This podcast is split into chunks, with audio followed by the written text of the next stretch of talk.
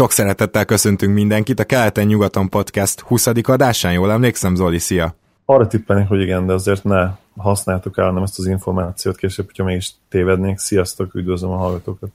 és a Keleten-nyugaton podcast is most már becsatlakozik a döntő elemzések közé, hiszen természetesen az első két mérkőzésről szeretnénk szót ejteni. Mindenek előtt természetesen a Lakiai Rádiónak megköszönjük, hogy ismét rendelkezésünkre bocsátja a technikát, a kezdőt, magyar kosár hírportálnak és NBA hírportálnak pedig, hogy otthont ad nekünk, és ugye ne feledkezzünk meg róla, hogy végre teljesen sikeresen költöztünk, mint az előző adásban is mondtam, így hát elértek iTunes-on, ahol tudtok értékelni is minket, elértek Facebookon, keleten kötőjel nyugaton podcast, ér lájkolni, követni, és itt is tudtok értékelni természetesen, valamint ugye mostantól, mint ahogy azt már bizonyára észrevettétek, a Soundcloud-on, akinek van Soundcloud regisztrációja, az ott is követhet minket, illetve ott is hozzá lehet szólni, nem csak a Facebookon, és akkor egy egy kiszolgálati információ még mielőtt belecsapunk, hogy megvan a győztesünk, az előző játékunk nyertese, ugye, hiszen uh,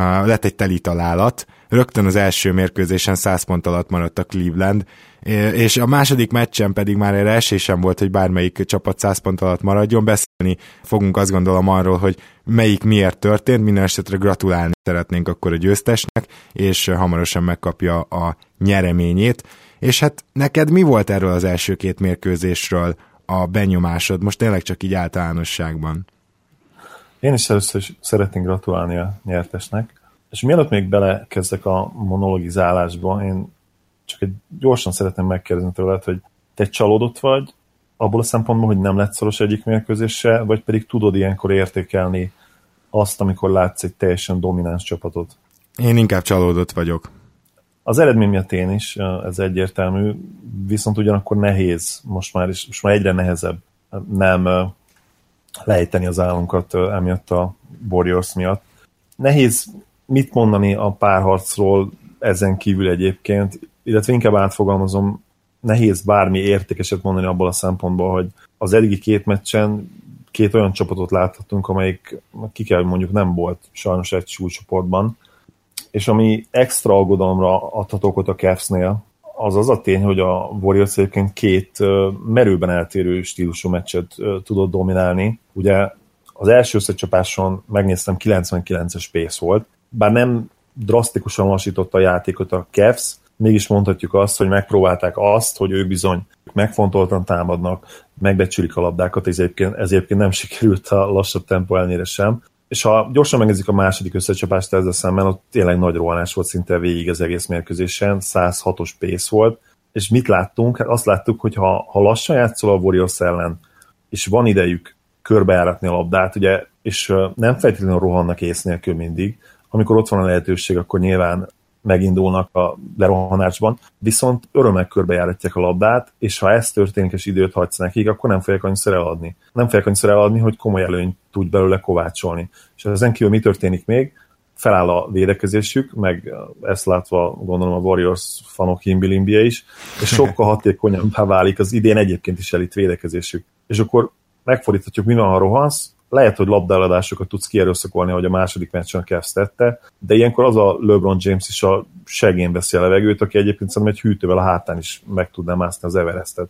Szóval nagyon-nagyon bajos ez, és eddig nekem nagyon úgy tűnik, hogy, hogy a Warriorsnak kedvez az alacsonyabb pace, a Warriorsnak kedvez a magasabb pace, ha Clay jól játszik támadó oldalon, szuper, ha nem, remek, nincsen semmi gond. És ez egy kicsit bár a Warriorsnak drukkolok valamennyire, de mégis elkeseredetté tesz, mert, mert szoros döntőt szeret, szeretnék, szerettem volna. Remélem, hogy még lehet is belőle.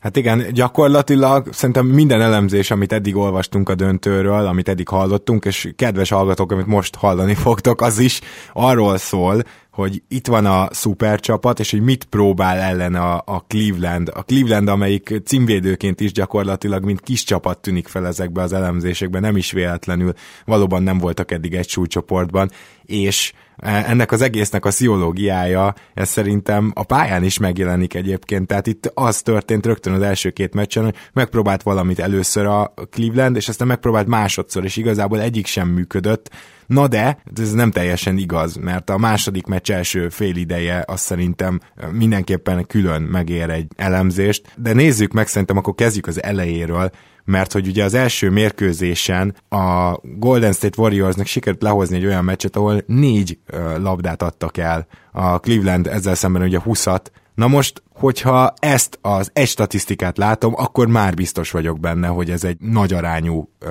Warriors győzelem. Tehát itt, itt már nem kell tovább menni az elemzésben, ez olyan szintű, de miért volt ennyire szétesve a Cleveland úgymond támadásban az első meccsen? Egyébként rájuk abszolút nem jellemző az a 91 pont, amit dobtak.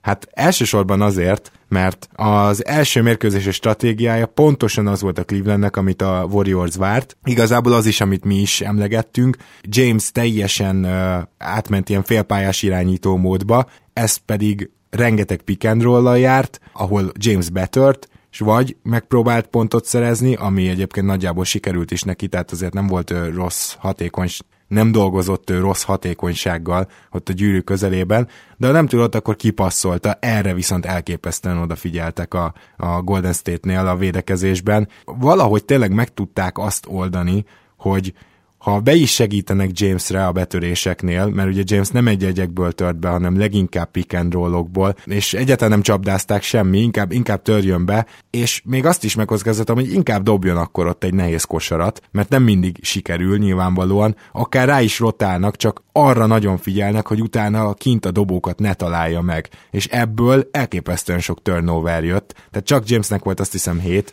ez nagyon jól megmutatja azt, hogy a Warriors védekezésben abszolút készült erre, és tudta is hozni, amit szerintem nagyon kevesen a ligában, nagyon kevés csapat. Tehát amikor az elit védekezésükről beszélünk, akkor talán ez az egyik fő faktor, hogy egyszerűen így le tudják védeni azokat a kipasszokat, amikkel a Cleveland egyébként keleten végigmasírozott. Pontosan így van, és ez látszódott, ha, ha egyetlen statisztikát néznénk, amiből ez látszódott, az a tripla százalék. 31-ből 11-et tudott csak bedobni a Cavs az első meccsen, ez 35 százalék, ami majdnem 10 százaléka kevesebb annál, mint amit eddig a play átlagoltak. A másik ilyen faktor és statisztikai mutató, amiből egyértelműen kiderül még ez, amit említettél, hogy ugye 8 labdáladásra, te hetet mondtál, igazából megnéztem, 8 labdáladása volt Jamesnek, és ez még úgy is nagyon sok, hogyha hozzáveszik azt, hogy a játékszervezés tulajdonképpen szinte egymaga nyakába vette. Irving és Láv, akik egyébként nem passzolnak rosszul, és egy-egy meccsen akár 15-16 assziszt is összejött nekik, összesen volt nekik három asszisztjuk, és ezzel gyakorlatilag majdnem össze is adtuk, majdnem meg is van a Cavs 15 asszisztja az első meccsen, LeBron kiosztott 8-at, Irving 2-t, Láv 1-et, ez már ugye 11 gyakorlatilag a 15 asszisztból, Thomsonnak volt még kettő, gondolom ilyen polánk alatti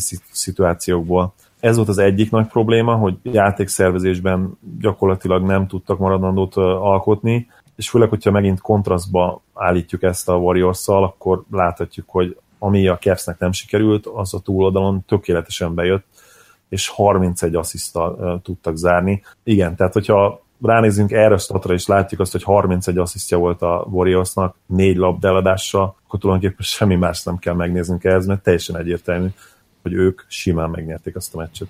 És ugye akkor most át ö, mentünk a pálya másik oldalára, hogy úgy mondjam, az első meccsen, és az is tényleg nagyon érdekes volt, hogy a Cleveland viszont ezzel szemben, mint hogyha egyáltalán nem készült volna fel a Warriors játékára, tehát amit tudtak, meg tettek. Ez nem igaz ez a mondat önmagában. Tehát még, még csak nem is arról van szó, én úgy láttam legalábbis, hogy a védekezési sémáikat nem állították be tökéletesen, hanem arról is, hogy tényleg effortban is, hát ez nagyon-nagyon kevés volt, és amikor a Warriors egy ezzel az alakuló támadással, ezzel a modern triangle támadással, ez körbevolása szerint sem más, mint egy modern triangle. Ugye rengeteget vett még Popovich-tól, rengeteget vett még a D'Antoni rendszerből, szépen összegyúrta, de amikor ezzel ugye ilyen jó játékosok kezdenek el úgy játszani, hogy nem tényleg tipikus playek, hanem kettő-kettők mindenhol, üres elzárások, rengeteg mozgás, és akkor utána alakul a játék,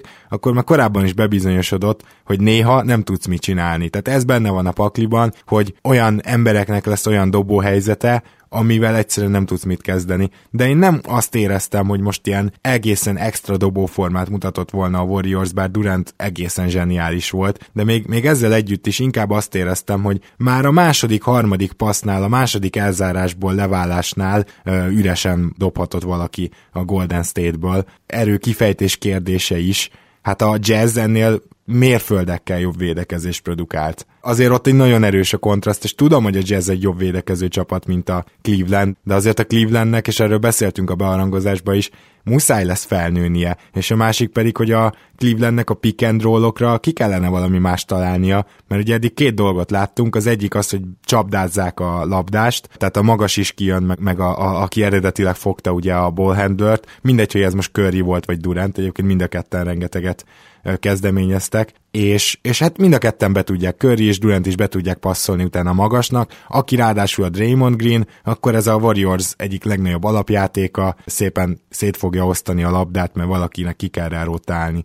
Ez az egyik, amivel próbálkoztak, a másik pedig simán csak az, hogy ugye nem csapdáznak, de jön egy harmadik besegítő ember. És a harmadik besegítő ember, akiről lemegy, annak az embere garantáltan tud szinte triplát dobni, ezért is van az, hogy amíg Pacsuli a pályán van, szinte csak vele csinálták a pick and roll-okat, az alatt a 10 pár perc alatt, mert ugye ő, ő nem tud dobni, tehát neki inkább a screen kell állítania. Egyik sem működik, mert ez túl lassú a Cleveland, hogy ezeket a rotációkat utána, amikor már van egy szabad ember a Warriorsnak, az, azokat megcsinálja. Nincsenek erre elég jó embereik, és nincsenek elég gyorsak se.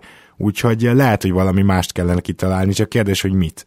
Rácsatlakoznék arra a gondolatra, amit említettél, az effort, akarás, küzdeni, tudás. Ott is egyértelműen láthattunk problémákat az első meccsen főleg. Nyilván nagyon nehéz egy Warriors ellen, amikor gyors indításban vannak, fogni kell a, a tripla vonalat, amikor Curry és Thompson megy ki a két szélre, és látod, hogy jön veled szembe Durant, akkor bizony el kell gondolkodni egy pillanatra azon, hogy most akkor kiváltasz, vagy, vagy mi legyen.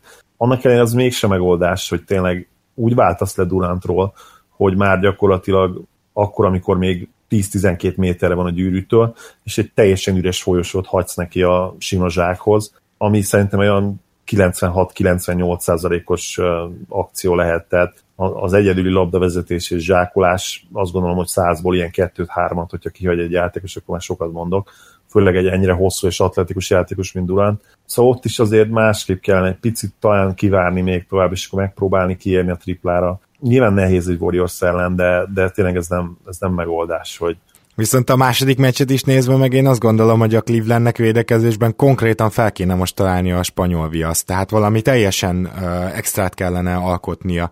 Mert hogy nézzük meg ezzel szemben hogy a második meccset, az elsőről még annyit, hogy valóban ugye kicsit, ahogy mondtad is, lassabb volt az a, a meccs, igaz, hogy azért próbált mind a két csapat lerohanni, amikor tudott. De a második, ami egy tényleg egy ilyen all gálának hozta egy picit a, a tempóját időnként, főleg az első fél. Egy teljesen másik megoldást választott a Cleveland, és kicsit, hát hogyha össze tudnánk foglalni, azt mondanám, hogy lehet, hogy megpróbálták túldobni a Warriors-t, ugyanis nagyon-nagyon erőltették a tempót, különösen James-t lerohanásban, tehát amint szereztek egy uh, lepattanót, James azonnal kilőtt, és őt keresték is, és gyakorlatilag az első fél időben ha jól emlékszem, akkor volt egy ilyen statisztika, 16-ból 25 ez a gyűrűnél befejezett támadásoknak a, a száma, ami a 25 is jó, és az abból bedobott 16 sem rossz. Úgyhogy, úgyhogy egy ilyen első félidő után ahogy rengeteg elemzés, például a kezdő.hu-n kijött mai elemzés is, leírta, hogy teljesen elfáradt a Cleveland, tehát megpróbáltak futni, és nem bírták, nem bírták a futást a warriors Ugye Jamesnél volt a leglátványosabb, aki a harmadik negyedben már nem egyegyezett, nem hívott and annyit, eh, nem próbált betörni, hanem egy-két ilyen visszalépős hármast, ami hiába dobja ebbe a rájátszásba, és idén viszonylag jól a triplát James, hát e-, erre hosszú távon azért nem lehet építeni, ezt beláthatjuk. A másik érdekesség pedig, ha már a hármasoknál tartunk, hogy ezen a meccsen is rosszul dobott a Cleveland, és ebben nagyon benne vannak a kiegészítők, akik én úgy látom, hogy nem csak azért, mert a Warriors védők kiérnek rá, hanem azért is, mert nem tudom, rossz napot fognak ki, vagy nincsenek ott, de, de senki nem tud gyakorlatilag betalálni triplából. Eh, Frynak volt egyedül egy-két nagyon jó megmozdulása ilyen szempontból, aki az első meccsen nem is játszott. Ha megnézik a kiegészítő emberek közötti összehasonlítást, akkor bizony eléggé el kell keserednünk, hogyha a Cavs szemszögéből vizsgáljuk. Deron eddig keményen hoz egy 0%-os effektív mezőingó százalékot, ami ugye azt jelenti, hogy nem volt még bedobott kosar a döntőben, 0 per 9 a két meccsen, de Korve 2 per 7, Sampert 3 per 12, és illetve Fry 1 per 5-ös mutatója se sokkal jobb ennél. És ugye előkerült Richard Jefferson is, erre büszke vagyok erre a jóslatomra, mert még te is azt mondtad, hogy azért nem hiszed, de előkerült, és szerintem messze a Cleveland padnak a, a legjobbja olyan szempontból, tudom, hogy nem látványos statisztikák vannak a neve mellett, de ő még valami védekezésre emlékeztető dolgot tud csinálni, akár Duranten is, nem megfogja, de, de sokkal, sokkal inkább, mint amikor egy korver jut oda. Tehát én ezért Jeffersont még inkább erőltetném, azt hiszem, ja, és ő be tudja dobni azért az üres triplát. Amikor olyan napja van, akkor be tudja dobni, igen. Egyébként ő karrierje nagy részében nem volt elit tripla dobó, de aztán a Spursbe őt is egy kicsit így átnevelték, és azóta egészen jó hatékonysága bedobálja őket. A Mavs, Mavs-be is már volt egy uh, elég jó szezonja, meg azt hiszem, hogy amiatt a Cavs-be átment, azóta is lehet rá számítani ebből a szempontból. 37 éves egyébként, tehát azért nagyon durva, hogy arról beszélünk, hogy egy 37 éves padról jövő játékos védekezésben azért valamennyire tudott alkotni a Cavs-ben. Ez lehet, hogy mindent el is mond ennek a párharcnak az esélyeiről. Igen, és, és amit gondoltunk a párharc előtt, hogy a Cavs mélyebb, abból egyről nem sok látszik a döntőben, mert ha megnézzük például a másik oldalon, Zaza ő ugyan kezd, de hát mégis ugye a meccsenkénti kb. negyed órájával azért csak kiegészítő embernek kell tekinteni. Ő 5 per 7-et hoz, és emellett adja a szokásos zseniális elzárásait, mindig jó helyen van. Hogyha nem is szedi le a lepattanót, biztos lehetsz benne, hogy minden megtesz, hogy kizárja Tomzont, ami ugye nem egy egyszerű feladat, de mégis valamennyire azért sikerül. Hát Thompson nem is kicsit, igen. Nem is kicsit. pattanót, igen. Tehát két, két támadó pattanója volt a második meccsen, az első meccsen három támadó pattanója volt, pedig azért 20 percek felett játszott, és ő sokszor ilyen 5-6 perc alatt is le tud szedni 4-5 támadó pattanót.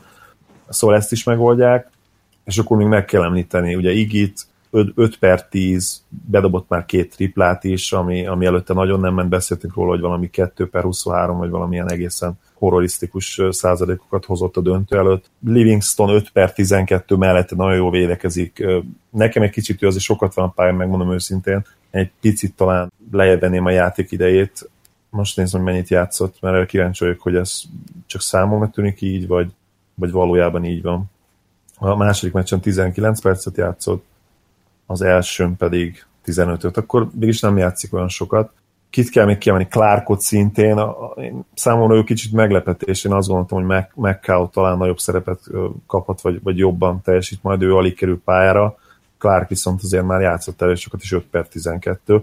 Nyilván ezek se álomstatok, de, de valamit ők hozzá tudnak tenni. Így van én azt gondolom, hogy a Clevelandnek, a, ami változott a védekezésében a második meccsen, az például egyértelműen kedvez a Warriors kiegészítő embereinek, tehát a, amit szerintem sokkal jobban csinált a Cleveland, nagyon furcsa erről beszélni, miközben 132 pontot kapta, hogy azok az emberek dobhattak rá, főleg az első fél időben üres triplát, akit, akit szerettek volna. Gyakorlatilag Currynek és Durantnek is, egyébként hiába hozott zseniális meccset, erről muszáj lesz beszélnünk Durant második meccsen nyújtott teljesítményéről, de Currynek és Durantnek az első félidei kísérleteit nézzétek vissza. Több olyan volt, ami Currynek a nehéz pull-up hármasai emberről gyakorlatilag, ami, amivel együtt kell, hogy élj, tehát azt nem lehet elvenni, mert annyira nem mehetsz ki Curryre. Különösen ugye egy elváltás után, vagy pedig, hogyha kap egy screent még nagyon fönt, mert ezt is ugye nagyon szereti a Warriors, hogy viszonylag tényleg 9-10 méterre kint megkapja a screen Curry, és akkor utána ő még legalább 2-3 méterig úgy tör be, hogy közben folyamatos tripla veszély. Na és én azt gondolom, hogy ezeknek a levédése az első fél időben egészen ment a, a Clevelandnek, csak a másik fél időben teljesen el, belefáradtak ebbe. Az első fél időben bizony Iguldala dobált üresről, meg Clarknak is volt üres triplája, és azt választotta szerintem, tehát ez, ez azért már egy ilyen tudatosság, én belelátom legalábbis, tehát azt választotta a Cleveland, hogy inkább ők dobjanak, a Curry és Durant féle pick and roll pedig folyamatosan küldték a harmadik embert akár. Ez tulajdonképpen egy fél ideig valamennyire működött, de mindent elárul az, hogy ha, ha egy fél idő alatt kifáradtak, akkor akkor nagyon nem lehet erre építeni. Egy nagyon érdekes dolog volt ma a kezdő ötnek a, a cikkében, amit nagyon-nagyon ajánlok mindenkinek, de mindesetre egyel biztos nem értek egyet, ez pedig Kyrie Irving, hogyha ő esetleg egy hasonló játék mellett többet vállal, és nem minden Jamesnek kell vállalnia, akkor James nem fog elfáradni annyira. Hát én úgy láttam, hogy itt az egész Caps fáradt, tehát nem csak James, és szerintem valószínűleg nem lesz megoldása az, hogy, hogy Irving többet játszik. Na de akkor reagálja az elhangzottakra, ne arra úgy.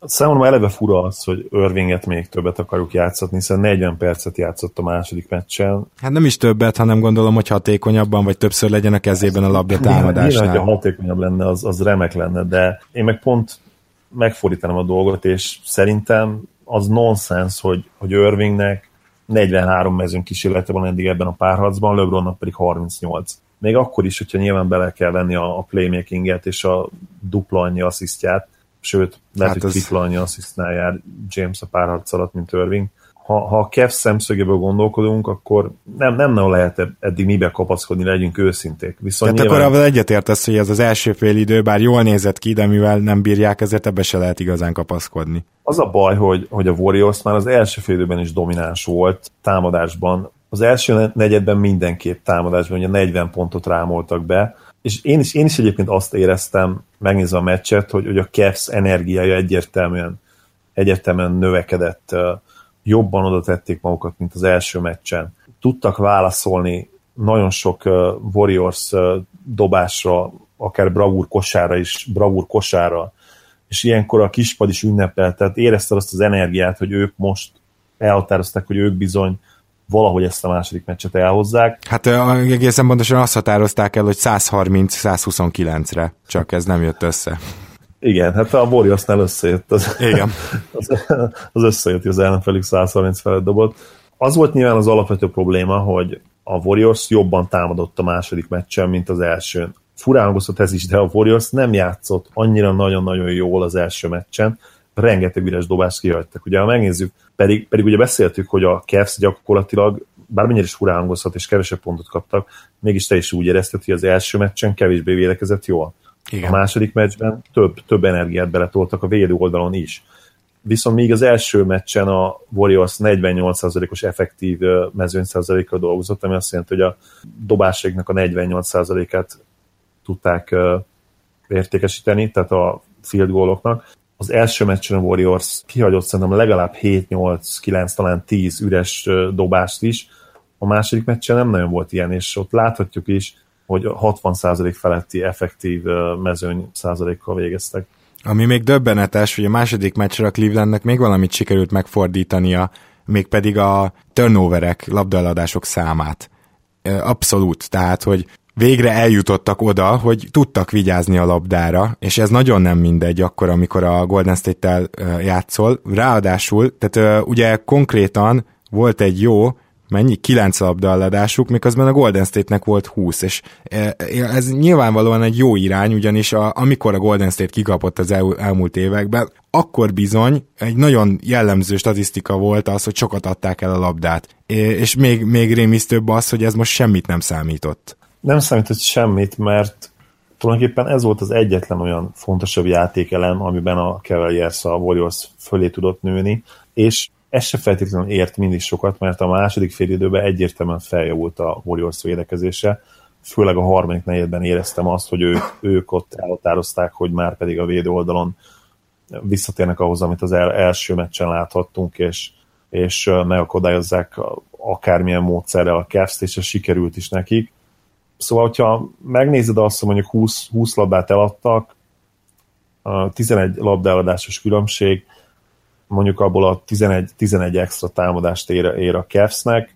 Az a baj, hogy nem lehet azt mondani, ugye, hogy nyilván 100% közelében sem fognak befejezni a, az eladott labdákból, mivel a Warriors a liga talán leggyorsabb csapata és elég jó visszaérnek, tehát mondjuk a jó indulaton azt veszett, hogy mondjuk az 50%-át bedobják kicsivel a field goal százalékuk fölött. Hogyha abból mondjuk csak egy-két-hármas van, akkor ilyen 10 pontokról beszélsz. Tehát, hogyha egyébként a játék minden más elemében dominálnak téged, akkor ez a ez a 10 pont arra elég, hogy ne 30 ponttal kapják ki, hanem csak idézőjelben csak 20-szal.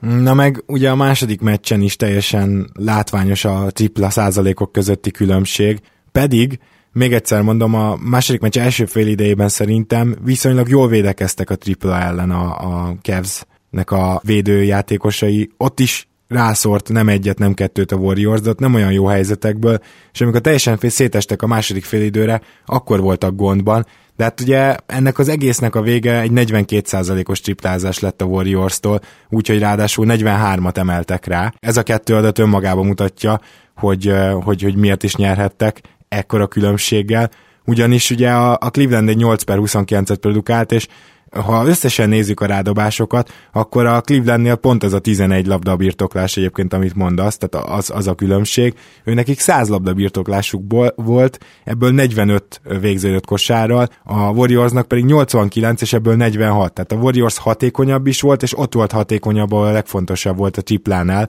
mert hogy azért az nagyon ritka szerintem, hogy 11-el több rádobásod van, és 20-szal kapsz ki. Azért ahhoz már az ellenfélnek nagyon jól kell dobnia, vagy neked nagyon rosszul, és ez elsősorban a tripláknál érvényesült ez a különbség. Pontosan, ahogy mondtad, és tényleg nincs olyan játékelem, amit ki tudunk emelni, ami, amiben a kevei eszedik, nem hogy a Warriors fölé tudott volna nőni, de, de akár minimálisan is percekre, egy negyedre beválthatta volna azt az esetleges előnyét, amit, amit gondoltunk előzetesen. Ilyen lett volna például a támadó pattanózásuk, és ugye megfordítva a Warriors egyetlen gyengél talán a, a védő pattanózás, ebből se látunk gyakorlatilag semmit. Abszolút, sőt, minél jobban emeli a Cleveland szerintem a tempót, annál inkább elveszik a lepattanózás előnyük. Hát annyira, hogy a második meccsen egyértelműen a Warriors volt fölényben lepattanózás tekintetében. Igen, szóval tényleg nehéz, nehéz itt optimistán szemlélni abban a szempontból, hogy ha, ha szoros döntőt szeretnénk, mert pedig mind a ketten tudom, hogy szoros döntőt szeretnénk, miben változtathatnak a Cavs. Tényleg durvánzik ezt így kimondani, de azt gondolom, hogy két dologban bízhatnak a hazai pálya előnyében, illetve abban, hogy, hogy a Warriors kicsit görcsössé válik a, a Q arénában, és, és valami, valami ott történik, mert uh, erről kicsit vitatkoztunk uh, Attilával. Van egy régebbi vitánk is, a, ugye Tóth Attilát nem kell bemutatni a kezdőt, egyik oszlopos tagja, akik nagyon köszönjük a uh, remek cikkét, meg a munkáját. Uh, van egy teljesen értelmetlen vitám vele, hogy és akkor megkérdezek téged is, bár szerintem bele fogsz egyet érteni. Kivesszük Durantot a Warriorsból. Szerinted elképzelhető, hogy még adott esetben úgy is picivel esélyesebbek lehetnének, mint a Cavs? Hát, hogy picivel esélyesebbek? Tehát olyan éppen, hogy esélyesebbek? Hát, tehát mondjuk igen, mondjuk én azt állítanám, hogy szerintem a Warriors lenne olyan jó, mint tavaly, annak ellenére, hogy ugye Bogart és Barnes nincs. Aha. Én azt gondolom, hogy lennének ugye, majdnem ugyanolyan jó. Hát jó kérdés. Szerintem nem lennének ugyanolyan jó, majdnem azzal egyet tudok érteni, de, de hát ugye ez az egész döntő Durantről szól. Ezt neke, tényleg Curry is fantasztikus statisztikákat hoz, LeBron is továbbra is egy robot és egy gép, de ez az egész döntő arról szól, hogy Durant akkora plusz opciót jelentett uh, ennek a csapatnak. Hát itt a második mérkőzésen ugye Draymond Green falgondokkal küzd, és erre hogy válaszol Durant, hogy ugye ő van állandóan négyesbe, sőt Durant centerbe is játszott, ugye ne felejtsük el, hogy végre láthattuk a Durant centerben line-upot. És, és, hogy és, és, és, és ugye... egyik legjobb centere, ami kicsit nyilván minimum ilyen clickbait. De Jó, hát persze, persze. túlzás. Igen, de, de azért um, hogy válaszol ez az ember? Hát úgy válaszol, hogy kettő darab ö, labdalopásra van a 5x5-tól. Konkrétan védekezésben és támadásban is dominál, és LeBron ellen, aki e- persze elfáradt, értem, de Egész akkor is... Ez teljesen egyértelmű. Kész. Uh, viszont ugye, ha, ha azt veszük, hogy Durantal ennyire dominálnak, és gyakorlatilag a, ugye az eddigi meccséken a rájátszásban 17 pont különbsége verték az ellenfeleiket, na most erre a döntőben még, tehát nem az, hogy lejjebb csökkent volna ez a start, hanem átlagosan 20 és fél ponttal verik eddig a két meccsen a Cavaliers, tehát szerintem nem annyira ördögtől való gondolata az, hogyha még ha kivesszük Durántot is, akivel együtt a pályán nagyon úgy tűnik, hogy masszívan dominálják a Cavs, még esetleg nélküle is kicsivel esélyesebbek lennének. Ugye ne felejtsük el, hogy tavaly 73 győzelmet számlált a Warriors, és a a döntő nagy részében azért engedtessék ezt mondani, szerintem ők tűntek a jobb csapatnak. Aztán nyilván tudjuk, hogy mi történt, ennek nagyon sok oka volt, amivel most nem fogunk belemenni, de azt gondolom azért minimum el lehet játszani azzal a gondolattal, hogy bizony ők hogy Durán nélkül is. Ha nem is esélyesek, bár szerintem kicsivel esélyesebbek lennének, mégpedig azért, mert tudjuk, hogy mire képes a Durán nélküli Warriors, és az is tulajdonképpen egy Cavaliersnél azért statisztikailag minden szempontból jobb all-time alakulat, de rendben, tegyük fel azt, hogy mondjuk abban szerintem egyetértenénk, hogy nagyjából kiegyenlített küzdelem lehetne úgy is. Igen, hát főként azért, mert a Clevelandnek lenne némi esélye lefogni a Durant nélküli Warriors-t, mert a Splash Brothers-t tavaly is, hát nem azt tudom mondani, hogy meg tudták fogni, de tudták limitálni, de most ez nem megy, tehát egyszerűen már túlságosan szét van húzva a pálya. Három ilyen emberre már ilyen szupervédők kellenének, akik amúgy támadásban sem mínuszosak. Igen, egyébként nekem van erről egy elméletem, én, én nem vagyok abban biztos, hogy itt már számít az, hogy, hogy kik állnak a védő oldalon, ugyanis ha abból indulunk ki, hogy, hogy a támadás, a tökéletes támadást nem lehet levédekezni, és ez egyébként egy viszonylag széles körökben elfogadott kosárlabda tény, úgymond.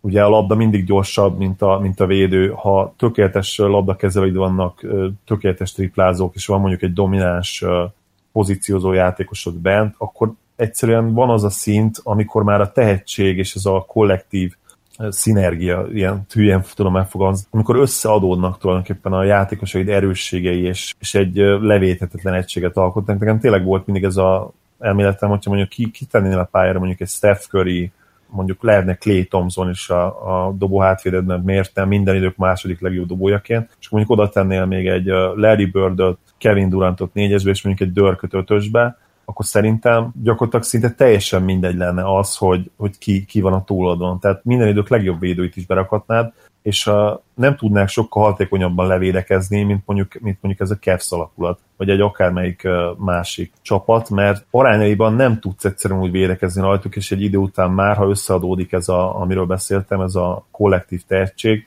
egyszerűen meg fogják találni. Túl sok az opció, és lehetetlen védekezni ellenük. És kicsit ezt érzem a Warriorsnál is, hogy amikor nekik megy, amikor ők a legjobbjukat nyújtják, ezzel a mostani kerettel hozzáteszem, tehát most ne azt mondjuk, hogy Durant nincsen, hanem a mostani csapattal, akkor olyan nagyon nem számít, és ez durván hangozhat, és lehet, hogy kiismerem a biztosítékot Kev szurkolóknál, de szerintem ez a szomorú helyzet. Tehát ezért is gondolkodom én abban, hogy, hogy akkor történt itt valami változás Clevelandben, hogyha, hogyha abban segít egy kicsit a Warriors is, mert hasonlóan a tavalyi döntőz egyébként, mert ezt a Cavs egyedül nem fogja tudni megoldani. Ehhez kell, kell, egy, kell egy kis segítség a Warriors-tól is. Ezért Valami akkor evezünk már át erre a témára tényleg, hogy, hogy mi az, amiben lehetne változtatni, vagy hogy van-e bármilyen ötletünk, nekem azért van. Tehát a, ha már beszéltünk itt a védekezésről, nem teljesen értek egyet azért azzal, hogy a, a mostani Cavsnél ne lehetne jobban levédeni a Warriors-t, mert egyszerűen a Cavsnek most én úgy gondolom túl sok a lassú embere, arról nem is beszél, hogy Sampert, aki elvileg például védekező specialistát, hát hogy is mondjam, nem ámultam el azon, hogy ő hogy védekezett, de még ha jól is védekezik, akkor is egyébként eddig akkor a Betli támadásban, és olyan rossz döntései vannak, olyan rossz dobásokba áll bele,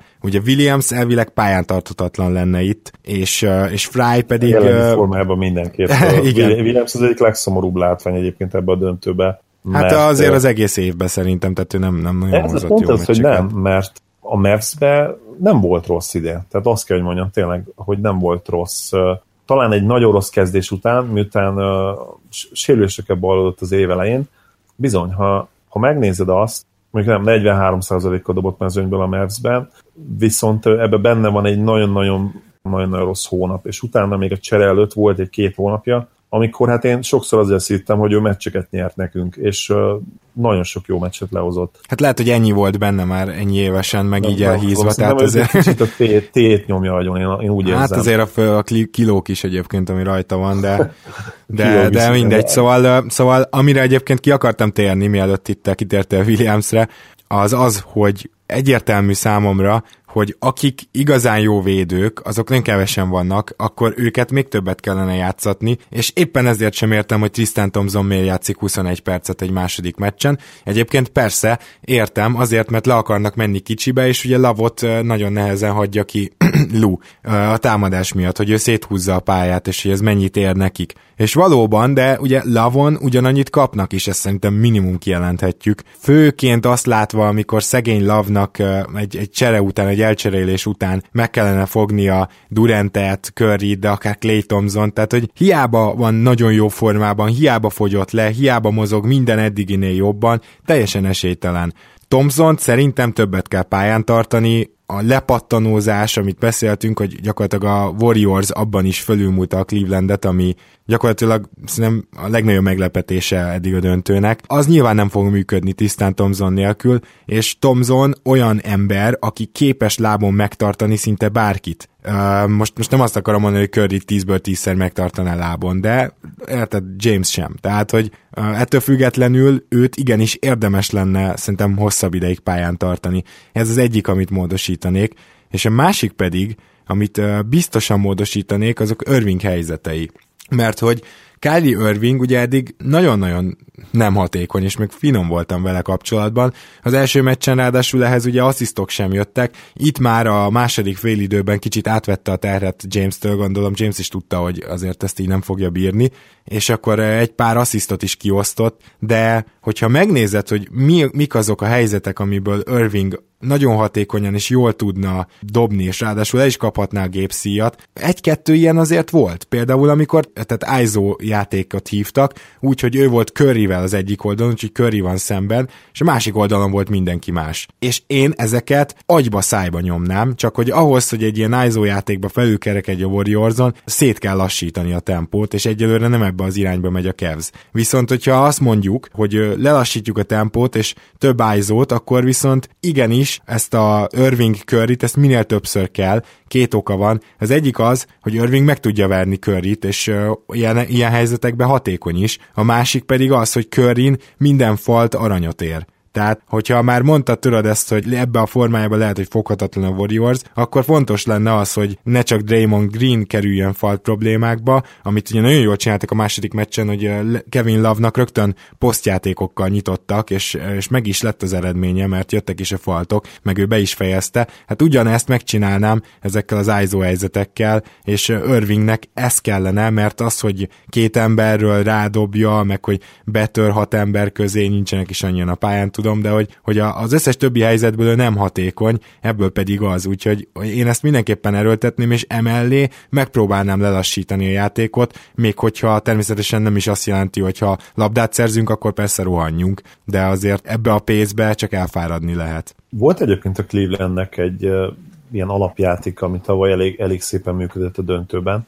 Ugye ott pont körit használták elzárások során. Az volt a, az alapszituáció, hogy vagy LeBron, vagy Irving kért egy screent egy elzárás körje, és ugye emiatt a séf majdnem mindig kellemetlen helyzetbe lett hozva, ugye ilyenkor két megoldás marad, vagy visszavált Curry a másik emberre, és LeBron tulajdonképpen ott hagyja triplázni, vagy, vagy cserélnek, és vagy Durant vagy Green kijön, és ők megpróbálnak tapadni lebron de ugye akkor LeBronnak már megint azért elég jó helyzete van, hiszen jön egy védő ki és azért onnan elég jól meg tudja oldani, akár passzal, akár betöréssel. És egyébként ezt megpróbáltak eddig az idei döntőben is ezen a két meccsen. Curry egyébként tök ugyanúgy csinálja, mint tavaly, ugyanúgy reagálja le ezeket, visszavált inkább a másik emberre, és általában vagy Durant vagy Green is ott marad a, a screen mögött, és hát ilyenkor tulajdonképpen azt mondják LeBronnak, hogy dob, dobd a triplát haver, és ez eddig bejön, mert LeBron 3 per 9 a két meccsen triplából, és egyébként ha van egy kritika, ami, ami, amit LeBron felé meg lehet fogalmazni,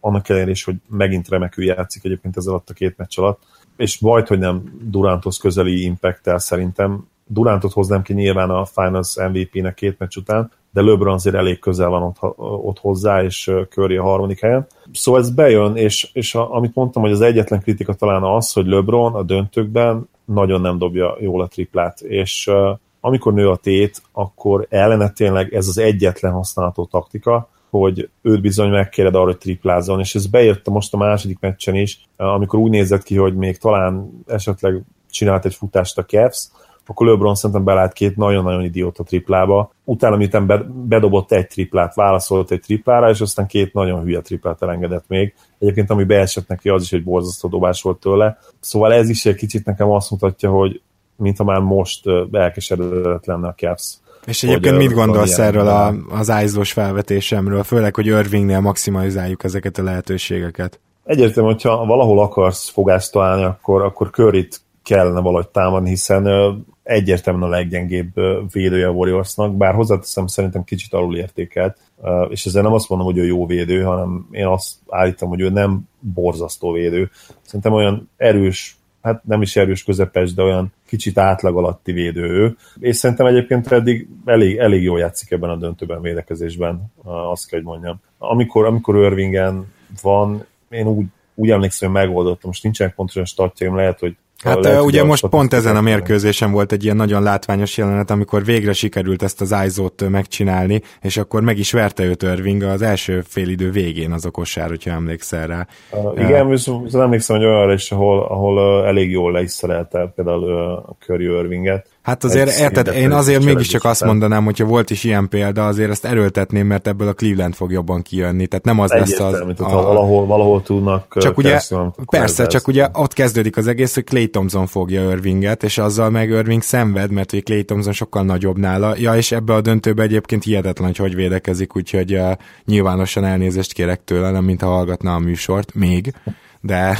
nem kell elnézést kérni egyébként, mert nem szokott mindig így védekezni, és ez statisztikákban is megmutatkozik évek óta, tehát ő egy picit túlértékelt védő, ha mindig így játszana, mint most, akkor, akkor statisztikailag nem lenne negatív, vagy net neutrál egy olyan csapatban, ahol egyébként mindenki masszívan pozitív mellette, még Curry is. Hát, igen. ez, ez nem véletlen egyébként, de, de most tény, hogy most, most zseniálisan védekezik. Tehát ezt is nagyon fontos lenne megoldani, ezt az elcserélést, és egy-kettes pick and roll az nem fog menni, tehát a J.R. Smith-szel próbál majd Kyrie Irving pick and rollozni, egyrészt ilyet nem is láttunk még, és nem is fogunk szerintem, hanem azt gondolom, hogy egy kicsit a rotációkba kell belenyúlni. Például, amikor Clay Thompson nincs pályán, akkor Irving mindenképpen legyen pályán. És még talán egy dolog, amin lehetne szerintem változtatni. Ugye említettem, hogy lassítsuk le a játékot. Ez nekem nem csak azért a mantrám, hogy igazam legyen, vagy nem tudom, hanem azért is, mert a Warriors ilyen tempónál ugye kiderült, hogy hiába adja el 20 a labdát, akkor is 132 pontot dob. Hogyha a Cleveland elhiszi magáról, hogy ezt fölül tudja dobni, vagy mondjuk csak rosszabb dobóforma esetén egy 115-öt fölül tud dobni, hát nekem jó de nem biztos, hogy van idő ennek a kísérletezgetésére, viszont egy ilyen lassabb játéknál azért lenne idő egy kicsit más dolgokat is kipróbálni, vagy hát nem is kipróbálni, hanem rögtön alkalmazni, és ezek között nálam a top 3-ba szerepel mindenképpen az, hogy James egy picit kapjon pozícióba labdát, mint ahogy most Lav is. Mert hogy a másik, akit ugye ki kellene pontozni, az Durant, és egy Durant nagyon jól megoldja Jameson a védekezést. Nyilván, amikor James fut, könnyű kosarat szerez de én nagyon szeretnék látni egy kicsit több pozíciós játékot is a Cleveland-től. Mit szólsz hozzá? Emlékszem a 2012-es döntő be, ahol LeBron egészen zseniálisan használta a festéket, és ott tudatosult bennünk először, vagy lehet, hogy addigra tanulta meg ő igazán. Gyakorlatilag uh, szétszivatta az egész uh, háttal a gyűrűnek, ami addig abszolút nem volt jellemző rá, és egyébként azóta sem láttam tőle annyit ezt a játékot. Ez viszont hozzá kell tennünk azt is, hogy ma LeBron szerintem minimum 5 kilóval könnyebb, mint akkor volt. Akkor tényleg szerintem, az ugye 5 éve volt 2012, mennyi lehetett? 20, 28 volt akkor szerintem, ott volt talán a legjobb fizikai állapotban abból a szempontból, hogy bár nem volt már messze olyan robbanékony akkor sem, mint, a, mint 2009-ben, ami szerintem a, a legjobb, a peak a atletikai atletikus szezonja atletikusság szempontjából, viszont még mindig nagyon-nagyon robbanékony volt, és mellette akkor volt szerintem talán a, a legnagyobb, és ezt a súlyát végre a háttal a gyűrűnek is tudta használni, és gyönyörűen emlékszem bal kézzel is olyan táblázókat dobott, amiket tőle előtte soha sehol nem lehetett látni. Nem csak az, hogy befejezéseket, hanem kísérleteket sem. Tehát ő nem is nem próbálkozott például ballal feltenni táblázós dobást, tény, hogy, hogy ebből most kevesebbet látunk, és ez pont azért van, mert hogy ő, ő a de facto irányítója tulajdonképpen a Cavsnek, nem pedig Irving. Igen, ezt is meg lehetne próbálni, hogy, hogy vigyük be őt akkor kicsit a, kicsit a festékbe, bár hozzáteszem, hogy Durant ellen ez nyilván előny, előny lenne, de például Green ellen nem feltétlenül előny. Lehet, hogy ha, ha Green tud rajta védekezni abban a támadásban, akkor lehet, hogy ez, ez is a, a Warriors ma már hajtaná a vizet. Hát nem tudtuk sokkal uh, biztatóbban felvázolni ezt a párharcot most sem, mint a beharangozónál a Cleveland szempontjából, sőt még, lehet, még hogy, lehet, hogy mégsem. Uh, Igen? Erről még muszáj beszélnünk, hogy én nem, nem akarok bírozni, soha nem szoktam bírozni, de most úgy érzem tényleg, hogy uh, durván hangozhat, de lehet, hogy a mi érdekünk is lenne, hogyha a Cavs kapna egy annál erősebb pályát, mint amit a Warriors megkapott az első két meccsen, ami szerintem elhanyagolható volt, de nyilván azért sem történhetett ez meg, mert hatalmas volt a különbség. Ha a Cavaliers kap egy nagyon-nagyon izmos hazai pályát, én nem gondolom azt, hogy befolyásolják az NBA-ben az eredményeket, illetve szisztematikusan semmiképpen szeretném leszögezni. Viszont olyan szerintem előfordulhat, hogy, hogy egy adott szituáció nyomást helyez a, a bíróra, és akár tudat alatt is, de, de picit azért annak a csapatnak fújja, amelyik mondjuk hátrányban van. 26 ezer örjöngő, vagy nem tudom hány ezer örjöngő rajongó van mögötted, akkor bizony egy LeBron Jamesnek, egy Kyrie Irvingnek hazai lehet, hogy be fogod fújni a kétes szituációkat egymás után. És megmondom őszintén, hogy én ezt talán annyira nem is bánnám most, mert bár nyilván utána vitára adna okot, de, de tényleg ilyenekbe kell gondolkodni ahhoz, hogy kapjunk egy szorosabb párharcot, mert én nem gondolom azt, hogyha a hazai pályán a Cavaliers nem kapja meg az előnyös fújást, és, és a Warriors nagyon jól tud játszani, tehát mentálisan nem görcsölnek be, nem történik semmi, nem lesz kiállítás, nem lesz sérülés. Én nem gondolom azt, hogy ők meg tudják fordítani, vagy akár szorosra tenni. Úgyhogy reménykedni kell ilyenekbe is talán. Hogy is mondjam, csak még neccesebb képet festettél arról, hogy még bekapaszkodhat a Cleveland. Egyet kell, hogy értsek egyébként. De én ezért is mondom ez, ezt a dolgot, hogy támadni a festéket, meg pozíciós játék, mert nem az lenne a fő előnye, hogy két pontokat dobnak nehezen, nyilván. Tehát, hogy a fő előnye ennek akkor van meg, hogyha sikerül Durantet vagy Curryt húzamosabb ideje, időre kiültetni a padra. Ennek ez a lényege, és semmi más. Illetve nyilván az is, hogy amit Irvingnél mondtam, ő meg ebből a leghatékonyabb. Úgyhogy nála meg ezt kellene csinálni. Nézd, egy meccset bárhogy lehet nyerni. Tehát Igen, valahogy egy meccs... Sem mondod azt, meg én sem mondom. Rosszul is dobhat a Warriors, tehát kezdésnek, kezdésnek egy, ez kell, valahogy nyerjen egy meccset a Cavs, és aztán, aztán okosabbak leszünk. Viszont, hogyha az a meccs nem a következő meccs lesz, hát akkor, akkor gyakorlatilag keresztet is vethetünk erre a párharcra. Abszolút. Na, hát majd kiderül, hogy keresztet vetünk-e vagy nem, de ezen kívül is egy nagyon érdekes témával uh, jövünk már ezen a héten, ami nem a döntőhöz kapcsolódik, hanem egy kicsit az idei free agent piachoz, egyébként csak így közvetetten, de szerintem nagyon élvezni fogjátok, úgyhogy lesz mindenképpen ilyen extra adás ebben a, ezen a héten is, és akkor szerintem itt jött az idő, hogy el is köszönjük, és azt is megköszönjük, hogy hallgattatok, úgyhogy sziasztok! Köszönjük a kitartó figyelmeteket, sziasztok! Ha más podcastekre is kíváncsi vagy, hallgassd meg a Béton műsor ajánlóját. El tudod képzelni, hogy a podcastet, amit éppen most hallgattál, fél év múlva már a mesterséges intelligencia generálja? Mi sem. De ha érdekel, eljötte már a gépek lázadása. Hallgass bele az Embertelen podcastbe. Orsós Lajos vagyok, a műsor házigazdája. Egyelőre még élőben. Egyelőre. Fedezzük fel együtt, hogyan ismerkedik, randizik, mesél és vitatkozik Betty és Péter, két teljesen mesterséges intelligencia. Lajos, a podcast címét mond még egyszer, Léci. Oké. Okay. Embertelen podcast. Ez a műsor a Béton közösség tagja.